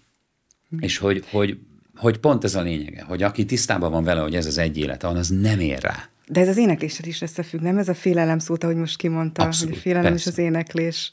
Persze. F- pontosabban a félelemtől való megszabadulás. Hát ez, ez, ez olyannyira igaz, hogy ez egy, most egy tudományos témát feszegetünk, tehát erről nagyon komoly ö, dolgokat lehet már olvasni mindenhol, hogy az agy, ban ugyanaz a receptor, ugyanaz a pálya ö, aktiválódik. Ö, az éneklés magyarul a félelemmel együtt nem működik. Tehát egy gyerek, ha fél, például akkor dúdol, elringatja magát, elgőgicsél, már a kiságyba egész pici újszülött korától. A kisgyerekek meg, ha félnek, akkor dalolásznak. Amikor sötétbe sétálunk valahol át egy sötét erdőn, vagy egy ligeten, vagy egy parkban, és félünk, akkor is dudolászunk. Tehát a félelmet lehet kizárni az énekléssel. Tehát az ember, az éneklő ember nem tud félni. Hm. Tehát ez egy nagyon érdekes dolog, hogy ugye itt fölmerült most az előbb, hogy az éneklés felszabadul az ember, felszabadító az éneklés. Hát ennél mi sem bizonyítja ezt jobban, hogy ez már, már a pályákon keresztül az agyi tevékenységre. Ez, ez így igaz. Van, ez egy alátámasztott dolog ráadásul. Azt mondta egyszer, nem szeretek régebbi interjúból idézni, egyetlen egyet engedjen meg nekem, hogy, hogy, hogy a gospel a megoldás a problémára a világban. Mi ez a probléma? Mit lát ön most a legnagyobb problémának? Abban, ahogy most mi létezünk. Két probléma van. Az egyik probléma az, amit mi magunkról gondolunk, tehát az alkalmatlanságunk. Mindenki. Hogy mindenki azt gondolja magára, hogy alkalmatlan? Tehát ezt így érti? Vagy hogy... Igen, hát, hát gondoljunk bele. Hogy tehát, kevés? Hát mi most eljövünk egy ilyen kellemes beszélgetésbe, én felvettem ezt a zakót, párom kivasalta az ingemet, és az ember elkészíti magát, egy gyönyörű hölgyel szembe beszélgetek. Köszönöm. De mi ismerjük magunkat, tehát reggel is láttuk magunkat kócosan, álmosan, úgy, hogy hajnalig dolgoztunk, vagy utaztunk, vagy bármit csinálunk. Tehát mi tudjuk azt, hogy mi van akkor, amikor ez nincs. Innentől kezdve az, amit rólunk gondol, az a sok százezer, ezer millió néző, aki meg fogja nézni ezt a műsort, az nincs, nincs igazából párhuzamban, mert ők, ők erre készülnek rá, vagy ha megnézik ennek a műsornak az előzet, előző részeit, akkor ismét ezt a gyönyörű hölgyet fogja, és ritkán találkoznak a kerti munka kellős közepén, negyven fokba, kocosan ott dolgozó vidám hölgyel, mert számukra egy, egy más. Mi ismerjük magunkat, és ez most csak tényleg egy ilyen olcsó dolgot mondtam, hogy a, a külcsín. De a belbecs, hogy én tudom, hogy ki vagyok, tudom azt, hogy milyen tudok lenni, hogy mennyire undok tudok lenni, hogy itt most olyan szépen artikulálok és beszélek, de tudok pokróc lenni, tudok igazságtalan lenni, szeretetlen lenni, hazug lenni, bármilyen lenni, és ezt én tudom magamról. Innentől kezdve, ha én ezt tudom magamról, hogy volt már rá példa, hát minden embernek volt ezekre, amit felsoroltam példa. Ez nem azt jelenti, hogy gyakorló elmebetegként kell futkározni a világba, aki meghasonlott elmével egyik pillanatban ezt mondja, másik pillanatban azt, mert ez nyilván nem helyes. De ugye, hogy nem vetünk, az vesse rá az első követ, ugye, ami, amivel igen, sokszor találkozunk, így igen. Van. Tehát ismerem magam, tudom, hogy miről szólnak a dolgaim, vagy, vagy hogy hogy élek, és ehhez képest van egy, egy külső megítélés. Bocsánat. És, és amikor, tehát a két nagy probléma az, hogyha én ezt hiszem el magamról, hogy én alkalmatlan vagyok, és ez, ezt validálom, hogy mivel én ismerem magam, én nem is ilyen jól nézek ki, mint ahogy most fölöltöztem, hanem én. És hát a, mondjuk, hogy a gonosz jön, és az és ez sugdossa, hogy te, te akarsz beszélgetni egy műsorba Istenről, hitről, bármiről. Pont te, hát gondolkodj, és akkor állok és döntök, hogy most fú, mit hiszek el? Hogy akkor, akkor tényleg, tényleg, hát igaza van, ez nem annyira menő, akkor én nekem ehhez nincs jogom. Én nem beszélgethetek uh-huh. Istenről, nem beszélhetek hitről. A másik probléma az, amikor az ellenkezőjét hiszem el. Amikor elhiszem, hogy minden rendben van, minden problémamentes, én már megoldottam, köszönöm szépen, számomra a kegyelem az történelmi esemény, mert egyszer még a múltban, mikor nagyon gyarló voltam, akkor elkövettem egy-két dolgot, de hát ez már csak a többieknek fontos dolog, hogy ők is megéljék a kegyelmet, vagy találkozzanak a Jóistennel. Szóval ez a, ezek, ez a két nagy probléma van ma, szerintem az emberekkel. Mert hogy ez mit okoz? Hát ez azt okozza, hogy a kettő között fogok csapongni, hangulat függő, tehát amikor jó paszban vagyok, amikor jó a széria, akkor a jó széria hatásai, a baráti társaság, a szakmai előmenetel, a minden, amikor meg az ember ott ül a navba, meg elrontotta, meg a könyvelő, meg a nem tudom én mi, és, és akkor, akkor alkalmatlan vagyok. Meg, meg, megbántottam valakit, valaki gyűlölködik, valakit én, én, én haragszom rá, stb. stb. Tehát, hogy, hogy a kettő között megyünk, de a, a, a kulcs, tehát, hogy mi a kulcs? A kulcs az a kegyelem. És a kegyelem, amiért, a, hogy onnan indultunk ki, hogy, hogy én azt mondtam egy interjúban, hogy, hogy a megoldás a gospel, hogy mi a megoldás. Hogy, hát a két, a, a probléma az, ha elhiszem ezt, elhiszem azt, nem, el kell, tudnom kell azt, hogy ki vagyok.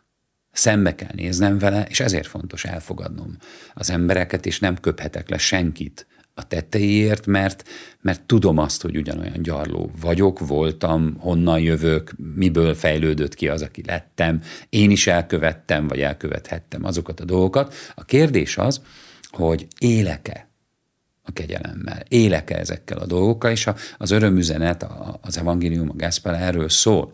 Az nem arról szól, hogy hát vannak nagyon jó fejemberek, akik a keresztények, és van ez a sok pogány. Tehát volt ilyen időszak, vagy volt ilyen korszak a világban. Láttuk az eredményeit. Tehát, hogy, hogy kardérre hánytunk egy csomó embert, mert ők nem olyan jók, mint én, aki éppen kardérre hányom. És ez mindegy, hogy gondolati szinten van, vagy fizikli megtörtént itt a, a világon. Az üzenet az az, hogy a, a, a kegyelemmel teljes élet, az az, hogy én tudom, milyen volt kegyelmet kapni. És aki tudja, és ezt megélte, az fogja tudni ezt továbbadni. Az fog tudni megbocsájtani másoknak is, akinek megbocsájtottak. Jó, ebben a kontextusban meg lehet fogalmazni, hogy mi a kegyelem? Mi a kegyelem? Igen. Hát ezt egyedül a teremtő uh-huh. adja, mert én, mint teremtmény, tehát ezt mi kapjuk. Én azért mondtam azt, hogy mi a kegyelmet továbbadjuk, mert aki már megélte azt, hogy az egyetlen erre jogosult a teremtő, az nem úgy gondolkodik a teremtményről, széjjel verem rajtad az összes hülyeségedet, és szégyeld magad, és fúj. Mm. Hanem azt mondja, hogy szeretlek, föl akarlak emelni. És, és hogy, hogy, hogy csak fogadd el. Mm. Tehát ez olyan, mint egy éttermi meghívás, hogy el, elhívom egy, egy ebédre, és amikor elmegy a mosdóba, akkor gyorsan odahívom a pincért, és rendezem a számlát. Mert én ezt eldöntöttem, hogy meghívom egy finom ebédre. Bejön utána a képbe vissza az a partnerem, és, és azt mondja a pincérnek, hogy szeretne fizetni. És mondja neki a pincér, hogy már rendezték a számlát. Na, na, na, na az én számlámat csak ne re... le, tehát hogy, hogy ezt, el, tehát ezt csak elfogadni kell. Ezt elfogadni nem nekem kell lerendezni, már le van rendez. Ez a kegyelem, ez a, ez a teremtő joga. Ez nem, ez, és a, aki ezt megéli, aki ezzel találkozik, azután meg tud megbocsájtani szerintem másnak. Ez nem azt jelenti, hogy nem haragszunk meg, vagy, vagy ne lenne fájdalmas dolog az életünkben, van sok, nekem is. És én is okoztam sok fájdalmat, de, de azt tudja, hogy mi az a kegyelem, aki, aki ezt megélt és megkapta. A gospel az, az az örömüzenet, ami emiatt, semmi más miatt nem. Tehát attól, hogy az Isten, mit tudom én, kék ég, meg, meg szép a víz, meg az óceán, meg nem tudom én, attól ez még, ez még, ez olyan, mint a, a szép nő, vagy a, vagy a elegáns, zakós fiatalember, bárki. Tehát, hogy, hogy az, az olyan is tud lenni. Igazából ezt azért is kérdeztem, mert tudom azt, hogy, hogy, hogy, hogy önnek annyira sok minden, mondjuk így egyszerű szóval belefér, hogy az is belefér, hogy nem csak, hogy a, a közönség körében legyen olyan, aki, aki mondjuk ateista vagy nem hívő, mert hát ezt ugye nyilván nem tudják ellenőrizni, de De aki az ön, ön, ön soul and gospel kórusába jelentkezik, ott sem elvárás az ön részéről az. Hát, hogy, a... hogy olyan hite legyen, mint önnek, vagy, vagy a mellette ülőnek, vagy bárkinek, aki ott van. Hát először is abból indulunk ki, amiről eddig beszélgettünk. Tehát én nem vagyok különb. Tehát én azt szoktam mondani, a, a kórus az egy közösség, egy család. Együtt éljük meg hetente kétszer, két órában, plusz a koncert, plusz stb. Tehát ez rengeteg időt töltünk, hála Istennek együtt. És azt szoktam mondani, hogy mindenkinek ugyanaz a baja, csak egy kicsit máshol. De olyan tök egyformák vagyunk. Teljesen egyformák. Persze én mindig a jobbnak gondolom magát, hát azért csak nem vagyok olyan, mint ő, ugye ebből indul, de hát de, de, dehogy nem. És ez annyira bizonyítható. Van egy barátom, aki, aki, akinek egyszerűen a, a, a, a fontos a megjelenés, az autó, és mindig leszakadt, lepukkant autókkal járok, és hát mindig mondja, hogy vegyünk már valamit neked, hát ez borzasztó, hát, hát ez, ez egy fém köpeny, hát az embernek olyan, mint egy, egy, egy, egy acélkabát, hát mindig szép ruhába jársz, a fellépő ruháid igényesek, stb. Nem, nem, nem számít, és mondom neki, hogy figyelj, te olyan fölösleges kiadásokat csinálsz, tehát hogy nem szabadna ilyet engedned magadnak, hogy egy ilyen autó, egy ilyen, fú, és kinyílik a teteje, meg nem tudom. Rám néz, és azt mondja, hogy úgy gondolod? És mondom, hogy igen, ez, ez fölösleges, én, nem, én nem, nem így csinálnám a helyedbe. Azt mondja, soha életemben nem vásároltam olyan laptopot, mint amilyen neked van, iszonyatán. És ránézek, és rájövök, hogy igaza van. Mm. Nekem ez a hangsúly. Miért? Mert azzal dolgozom. Na, de ő is elmondhatja, hogy ő neki miért fontos az, én elmondom. És akkor rá kell jönnöm, hogy a fene egye meg igaza van. Tehát, hogy ez is máshol van a nyomógon, máshol van a súlypont. Nekem. Én itt tudom megmagyarázni az igazam, ő ott tudja, a harmadik amott tudja megmagyarázni az igazát, de valójában a közösségben pont emiatt nem gondolom, hogy én különb lennék, mint bárki más, sőt. Sőt. Mm. Nem irányítani akarom őket, nem is vezetni akarom őket, hanem szolgálni akarom őket. És ez nagyon nehéz, erről van egy teljes előadás sorozatom, a, a vezetői tréning, amiben milyen stáción megy át egy ember, aki vezetővé válik, tehát egy közösséget. Mert először az ember meg akar felelni, de nem tudok mindenkinek megfelelni. És hogyha valamilyen arcot kell mutatnom ahhoz, hogy te elfogadj, akkor ahhoz, ha más, más arcot kell mutatnom másnak, ha egyszer két ember ugyanazon a helyszínen találkozik, meghasonlok. Akkor onnan fölállok, azt mondom, jó, de akkor irányítok, akkor az a manipuláció. Megtanulom a manipuláció, a művészetét manipulálni, az embereket, stb. Stb.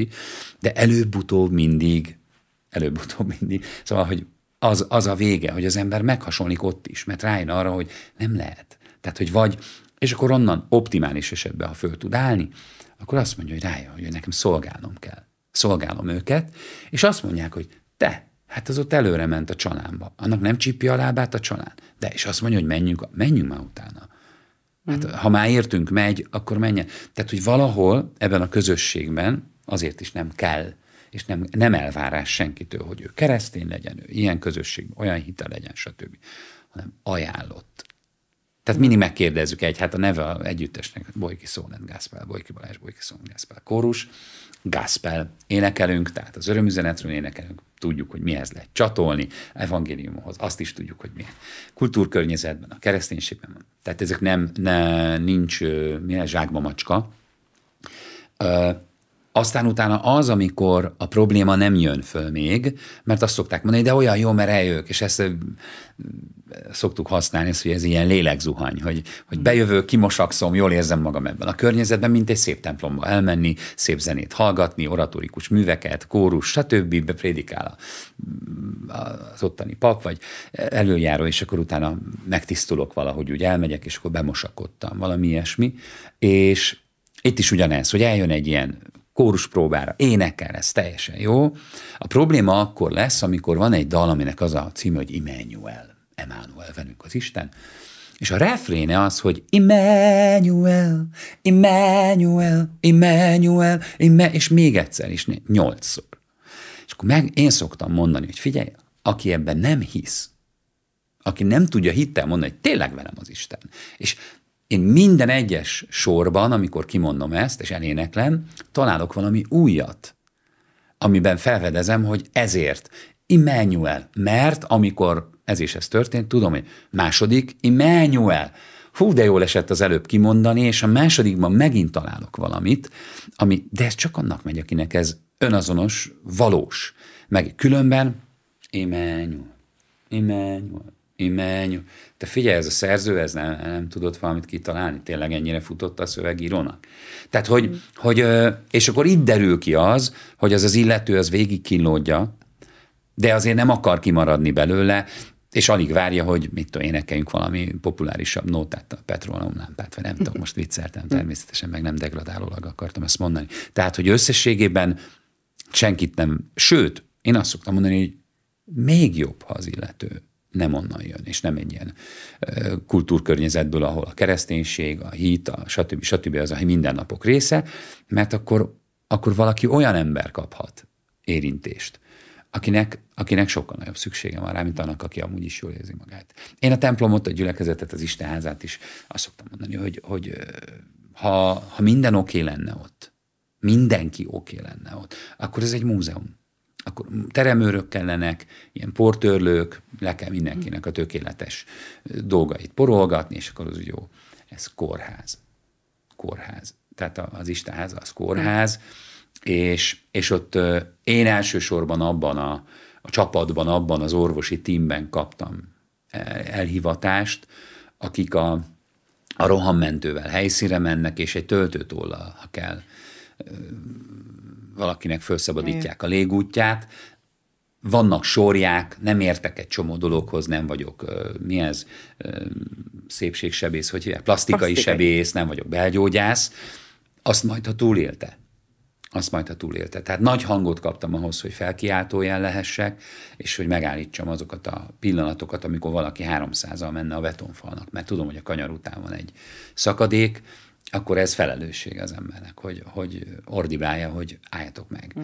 A többi az, az majd az az utógondozás, vagy az embernek az életében az utánkövetés, de, de és ugyanúgy szükség van a plastikai sebészre, de majd az a következő stáció, ha életben van. Még egy dolog eszembe jutott, az, hogy azt mondta egyszer, ezen még az is lett, hogy van, aki összehúzza a szemöldökét, de hát miért ne, hogy kezdetben, régen a legnagyobb szupersztár a teremtő volt, Isten. Aztán mindenféle emberi megtestülések következtek, és hát eléggé nagy a színvonal, a zuhanás mostanára, mert ugye eljutottunk odáig, hogy influencerek vannak, meg lehet mondani, hogy mindenki sztár, aki akar, legalábbis azt csinálhat magából, vagy úgy gondolkozhat. De önök azért együtt dolgoztak olyan emberekkel, akik ebben a bizonyos zenei világban tényleg azok voltak sztárok. Mondhatnám Al Di Meola nevét, mondhatnám azt, hogy voltak George Michaelnek az előzenekara, aki egy egészen különleges, ugye görög származású volt, és egy egészen különleges eh, eh, hangszínt képviselt, de még Johnny Cash-sel is dolgoztak együtt, aki meg talán egy előző Ja, hát abszolút, abszolút. Előző, egy előző, egy előző Nem, hát egy, világ, egy Elvis, generációnak Elvis Presleynek a, a zeneszerzője, az I R F Stanfield, ő, aki szintén uh, Johnny Cashnek is írt dalokat, uh-huh. neki az életmű albumát uh, készítették a David Records az Egyesült Államokban, és ezen az albumon a Johnny Cash, a Cathedral Choir, és hát olyan, olyan legendás világsztárokkal lehetett felvonulni a Boyki Brothersnek, ami, ami akkor, abban az időben ráadásul, tehát még nem volt e-mail, még fax volt, és, és a posta, tehát nagyon nehéz volt mindent kommunikálni, és, és egy, egy, egy hatalmas ajándék volt ez. Én, a, én úgy élem meg ezeket a dolgokat, hogy ezek ajándékok, tehát a hivatásunknak, az elhívásunknak a a talentumunkból fakadó út, amint, amit bejárhatunk, ezek óriási isteni ajándékok, hogy, hogy, hogy a Golden Gate Quartet volt az első, amit én hallottam hat évesen kiszűrődni, a Soder kupacon ücsörögtem, és, és hallottam, hogy I'm gonna get steady, I'm gonna get. És akkor ott valakik ott énekeltek, az a Golden Gate Quartet, és, és akkor azt mondtam, hogy én ezt akarom csinálni, ha nagy leszek, csak jobban. Tehát szerénytelenül Balázska, ugye elmondta, de hogy, hogy is akkor utána még az eredeti csapattal együtt dolgozni, vagy találkozni, akkor, akkor tényleg azok, a, azok az ikonikus pillanatok az életünkben, tényleg ma már van egyfajta értékvesztés nyilván ebben is, de, de nincs jelentősége. Uh-huh. Mert ha valaki a helyén kezeli, tehát én például minél nagyobb ö, szintű, vagy, vagy hogy mondják ezt, nagyobb ázsiójú sztárral dolgoztam, annál nagyobb volt az alázat. Tehát ha ez egy, ez egy valós igazi talentum és tehetség alapú ö, előadó volt. Ugye ez valóban onnan jön, ez talán azért bátyám prédikációjából loptam valahonnan, hogy, hogy, hogy igen, voltak a, volt az Isten és az ember. Aztán voltak az istenek, mert ugye az embernek kevés volt az egy Isten, és akkor lettek a, az Isten, aztán lettek a félistenek, ahol már az elején, hadd legyek már én is, akkor van esélye az emberiségnek valahogy Istennek lenni, vagy istenkedni. És akkor utána a, a félistenek után jöttek az olimpikonok, vagy a, akik ilyen hatalmas világon egyedülálló dolgot hajtottak végre, aztán jöttek a sztárok, és a sztároknál is anno, ha visszamegyünk, akkor látjuk azt, hogy ők valóban olyan egyedi, különleges talentummal meg, és egyedi teljesítményt tettek le az asztalra, ami azokban az években, az ötvenes években, negyvenes, ötvenes években, ha megnézzük, akkor ez valós eredmény volt a, a háttérben. Akkor, és akkor a sztárokat, ha megnézzük, akkor utána jöttek a sztárocskák, és aztán utána ma ott tartunk, hogy celebek. Tehát a celeb influencer, tehát hogy valóban van egy óriási nagy út, amin ez az egész uh, elment, de itt már ugye az a kérdés, hogy itt miben hiszek akkor. Tehát, hogy valójában ez egy hitetés. És erről szól ugye a social media is, hogy filterekkel és mindenne bárki lehetek és bármi. Most lehet, hogy butaságot mondtam egyébként, mert nem tudom, hogy közülük kivel találkoztak, tehát gondolom George Michael-el igen, igen, ha az előzenek volt. Igen, azt, de ez, ez én, John... voltam, igen. én voltam, én voltam, nem a Brothers. Ja, csak igen, ön voltad. Azt nem tudom, Johnny Cash-en magával is találkoztak? Vagy ő, mert én most bevallom őszintén, meg nem tudnám mondani, mikor halt meg. Most így hirtelen. Nagyon jó, ez... mondom a sztorit. Egyik rádióműsorban voltunk, és valaki kiszámolta szemfülesen, hogy több, több előadóval előfordult, ugyanis két évre rá, hogy a Johnny Cash-sel közös album készült, meghal Johnny Cash. Uh-huh. És akkor erre mondtam egy rádió műsorban, nem tudom kinek, hú, talán az Abaházi Csabának mondtam, hogy nem akar-e velem egy duettet énekelni, és mondom, nem, mert eddig akivel énekeltetek, az meghalt két év múlva. Uh-huh. Tehát, hogy ez megy.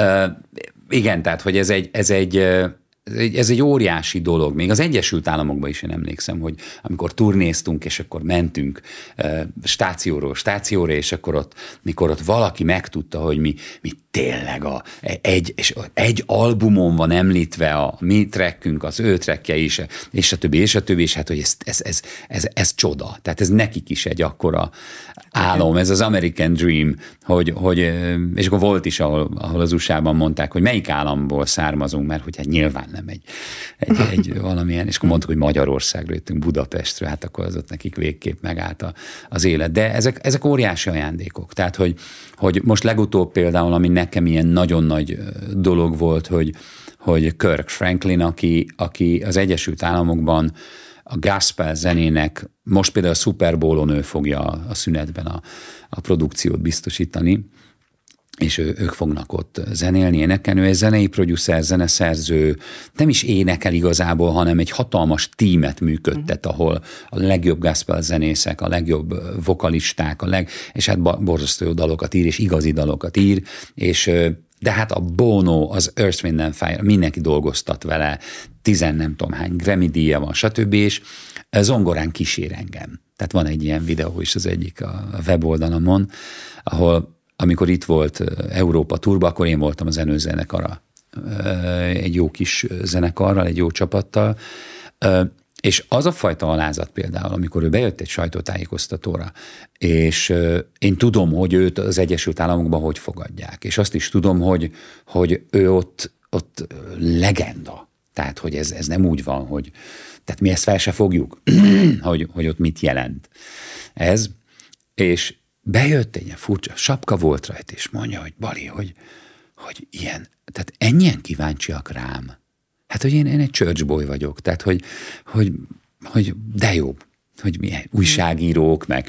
És ő tényleg, tehát, hogy ő neki ez, ez, ez nem egy, egy felvett valamilyen póz, hanem, hanem minél többet kapsz, optimális esetben, meg ha igazi az, amit, amit kaptál, meg igazi a talentom, és igazi helyről jön a forrás, akkor szerintem ez alázatra, alázatra nevel, ugyanúgy, ahogy a, a jó tudás az ugyanilyen. Mm. Tehát, hogy lassan ötven éves leszek, és, és suliba járok, tanulok.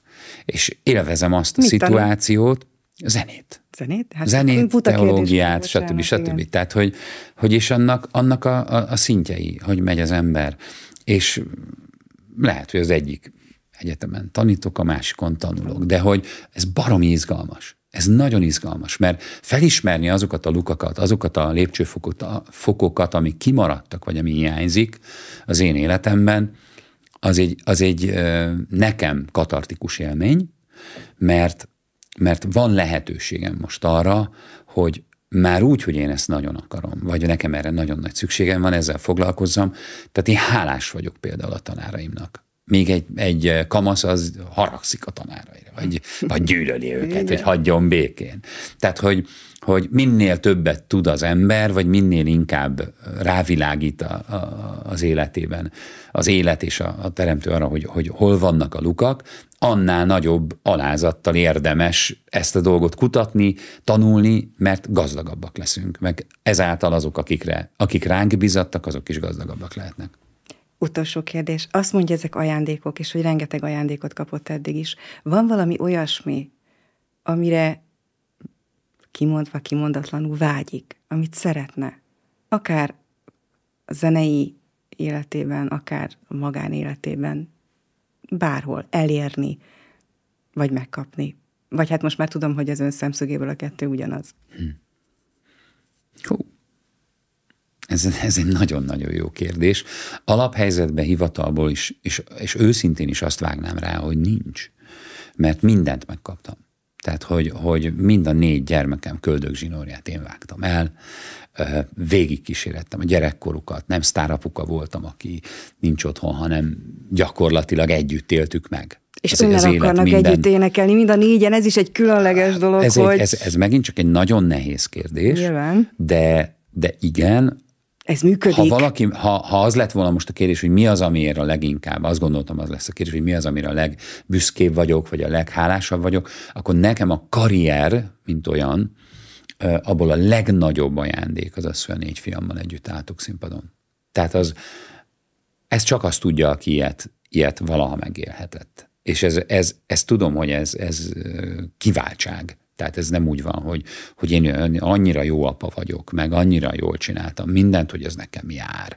Vannak barátaim, akiknek nem beszélnek a gyerekei vele évek óta. Tehát, hogy, hogy, hogy ehhez képest azt szervezni, hogy, hogy milyen dalt írunk a fiammal közösen, vagy hogy, hogy mikor próbálunk, és, és, hogy, és aztán ráadásul elmenni mondjuk a, a, az Egyesült Államokba egy turnéra úgy, hogy azokon az állomásokon, vagy azokban a városokban fölépni, ahol húsz évvel ezelőtt ugyanott a, a saját testvéreimmel srácként én fölléptem. Hát ezek, ezek olyan, olyan ajándékok, olyan különleges kiváltság, amire azt mondom, hogy igen, három másik embernek való jutalom, vagy ajándék, vagy, vagy, vagy, vagy csodába volt már részem az életben, tehát nem gondolom, hogy, hogy én, nekem jogom lenne bármire áhítozni.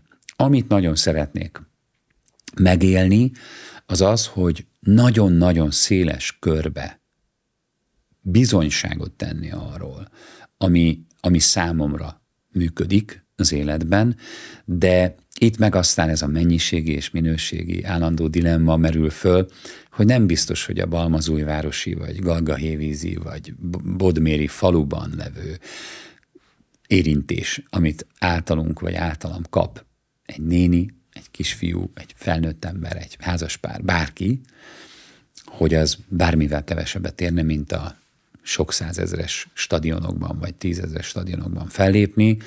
Kicsit égetőnek érzem a problémáját a világnak, amiről beszélgettünk is ugye szervesen, hogy merre fele megy, meg hogy megy, és hogy nagyon sok embernek lenne szüksége arra, hogy, hogy ne féljen, hogy ne a félelemnek a lelke határozza meg az életét, és ne ez legyen a mozgatórugó, hanem, hanem a, a, a reménység, a, a hit, az a fajta békesség, leginkább a békesség, ami, ami máshonnan nem szerezhető be. Se egzisztenciális, se karrier, se semmilyen előmenetel, semmivel, hanem, hanem ez valóban onnan, onnan nyerhető csak.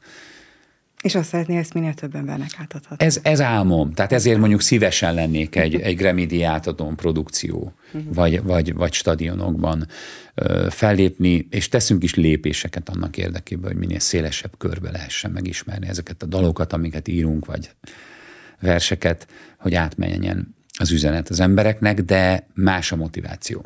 Tehát, hogy nem az, nem az inspirál benne, hogy Hogy, és akit még ez motivál, az még nem tudja, hogy milyen súly ötvenezer ember előtt fellépni. Tehát aki azt hiszi, hogy a, a most jelenleg az országot lázba hozó három teltházas aréna, az, az valami olyan dolog, amire nagyon kell vágyni, kösse föl a gatyáját, mert egy, egy műfázis össze tudja nyomni az embert úgy ötszáz emberrel, vagy kétszázötvennel, nem hogy hatvanezer ember. Tehát azt, azt állni is kell, annak a járulékait. Köszönöm szépen, hogy eljöttem. Hálásan köszönöm én is.